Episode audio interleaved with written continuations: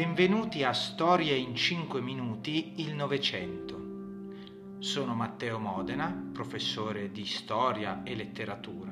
In questo podcast ti racconterò gli episodi, i fatti, le idee più importanti del Novecento. Buon ascolto.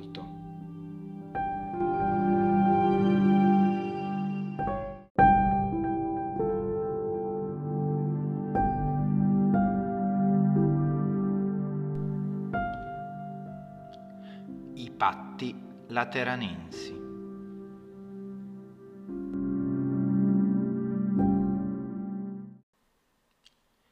Il fascismo inizialmente si era proposto con alcune caratteristiche anticlericali, con alcuni provvedimenti che, con alcuni diciamo, atteggiamenti che lo mettevano in contrapposizione alla Chiesa. Ma nel momento in cui Mussolini eh, riesce ad ottenere il potere, siamo con la marcia su Roma nel 1922, questi atteggiamenti di opposizione alla Chiesa vanno via via sfumando fino a sparire del tutto. Eh, al soglio pontificio sale proprio nel 1922 Pio XI, che non si oppone assolutamente a quanto sta accadendo sulla scena politica, eh, sostanzialmente l'estromissione del Partito Popolare, graduale, mm, il graduale cambiamento verso un regime eh, tra gli anni tra il 1922 e il 1924-25, quando poi di fatto si instaura il regime fascista in maniera completa e netta. Dicevamo la Chiesa e il Papa non si oppongono perché vedono come principale interesse eh, una conferma, una rassicurazione della situazione italiana, un raggiungimento della stabilità. Questo è quello che auspica in realtà eh, il, il, pontefice, per evitare un problema che viene ritenuto dal, dal Papa molto più grave, cioè eh, l'espansione del socialismo. Il socialismo invece rispetto al fascismo, che abbiamo detto si adegua alla presenza della Chiesa, eh, il socialismo invece ha proprio nel suo DNA l'opposizione anticlericale. La questione che quindi deve affrontare Mussolini, una volta instaurato e stabilito il regime, è quello di risolvere i rapporti con la Chiesa. Eh, un primo atto avviene già subito, fin dall'inizio, con la riforma scolastica del 1923 ad opera di Giovanni Gentile, che come ministro della pubblica istruzione eh, cambia alcuni aspetti del, della scuola, in particolare inserendo una norma che prevede l'insegnamento obbligatorio della religione cattolica nelle scuole. Questo ovviamente viene eh, salutato con eh, gioia dal Papa perché sostanzialmente si collega l'insegnamento scolastico alla religione, alla religione cattolica. Ma Mussolini deve risolvere la questione romana questione romana che da 60 anni eh, incrina i rapporti tra eh, il soglio pontificio e lo Stato italiano. Questione romana che appunto deriva da, eh, dal problema, dal conflitto sorto eh, all'alba della conquista eh, di Roma nel 1870 che eh, praticamente invitava, il pontefice invitava a non partecipare alla vita politica, invitava i cattolici a eh, stare al di fuori della vita politica. Questa, ehm, questa situazione di non riconoscimento, ad esempio, del, dello Stato italiano, eh, era diventata ormai una questione annosa e problematica e Mussolini decide di affrontarla e di risolverla.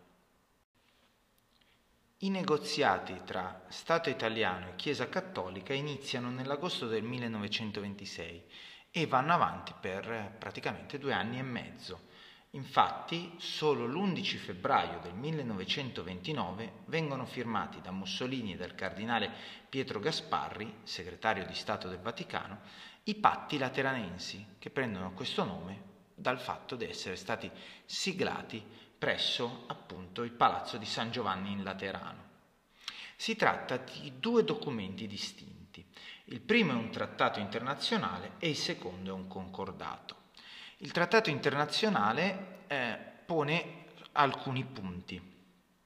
Innanzitutto lo Stato della Chiesa riconosce lo Stato italiano con Roma capitale e lo Stato italiano riconosce a sua volta la città del Vaticano come Stato indipendente eh, con a capo appunto il, il pontefice. Alla Chiesa viene quindi riconosciuta una territorialità politica, eh, seppur simbolica perché si tratta de, di San Pietro e degli edifici immediatamente adiacenti a San Pietro, una poli- territorialità politica che però era stata negata nel 1870, subito dopo eh, la breccia di Porta Pia, la conquista di Roma, con la legge delle guarentigie, sostanzialmente la legge dello Stato italiano che mh, mm, aveva, riconosceva la presenza del Papa, della Santa Sede, eh, assicurava l'esercizio del potere spirituale al Papa, ma negava eh, un potere territoriale.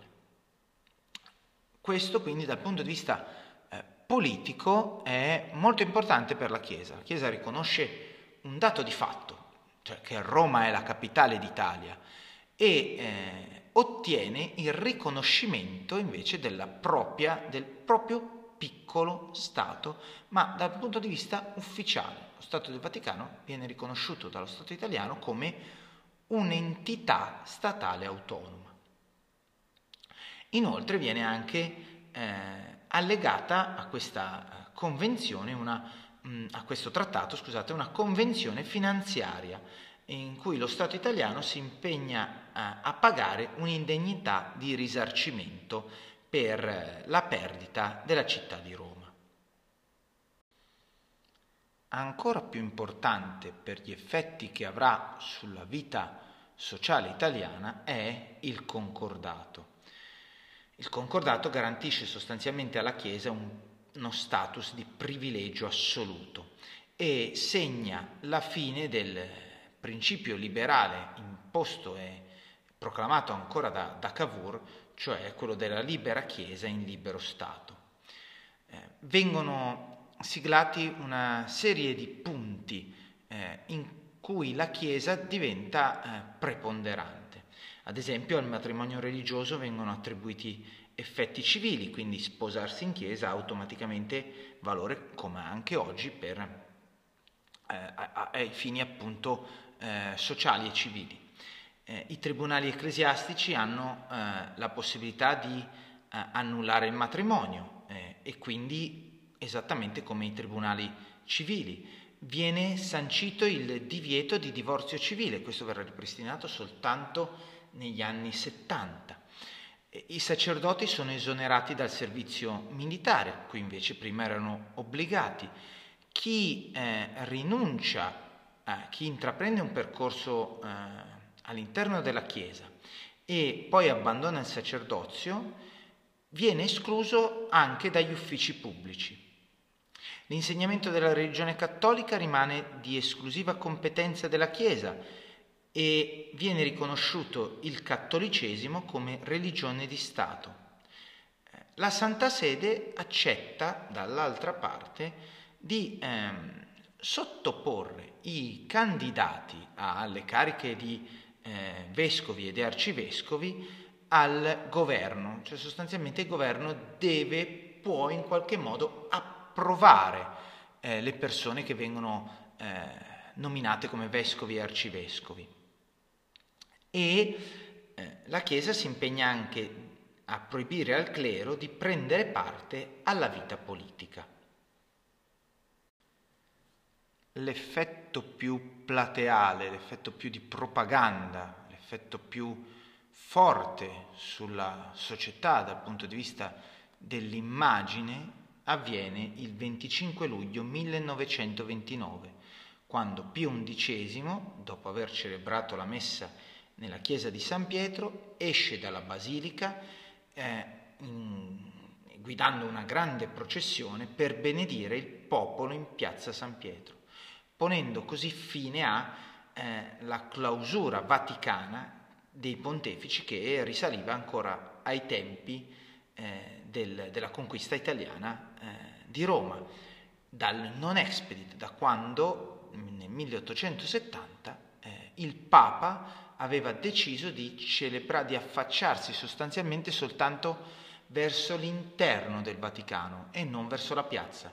Per 60 anni il popolo di Roma non aveva potuto vedere il suo Papa compiere ad esempio la benedizione Urbi et Orbi, la benedizione alla città e al mondo, non aveva potuto vedere il Papa affacciarsi in piazza San Pietro. Dal punto di vista propagandistico è una grande, una grandissima vittoria per Mussolini, che viene eh, salutato quasi come uomo della provvidenza. Lo scontro con la Chiesa però, che eh, si sposterà sul, sull'azione cattolica. L'azione cattolica è appunto un, una, un'organizzazione eh, sociale della Chiesa che contava all'epoca 5.000 sedi in Italia e nel concordato era eh, segnato il fatto che l'azione cattolica sarebbe, avrebbe mantenuto la sua autonomia, ma Mussolini nei suoi piani per creare il regime non voleva assolutamente che ci fosse un'associazione indipendente, eh, aveva capito che per garantirsi il potere eh, dal punto dell'educazione, la formazione, l'organizzazione sociale dovevano essere in mano al regime. E quindi eh, ci furono molti interventi degli squadristi nel 1931, eh, soprattutto mh, gli attacchi alle varie sedi del, dell'azione cattolica. Il Papa rispose con l'enciclica Non abbiamo bisogno, nella quale prendeva le distanze dal totalitarismo fascista. Per eh, riuscire a riappacificare la situazione si arrivò a un accordo il 2 settembre. Il 2 settembre del 1931 eh, si stabiliva che l'azione cattolica sarebbe stata sotto più stretto controllo dei vescovi, che come siglava il concordato dovevano essere approvati dal governo e eh, riduceva la sua attività soltanto alla formazione spirituale dei giovani. Mussolini riusciva quindi a mantenere, a soddisfare in qualche modo il Papa mantenendo viva l'azione cattolica, ma a eh, rinchiuderla in un angolo, dando invece eh, più spazio a quella che era la sua idea di formazione dei giovani all'interno eh, del regime fascista.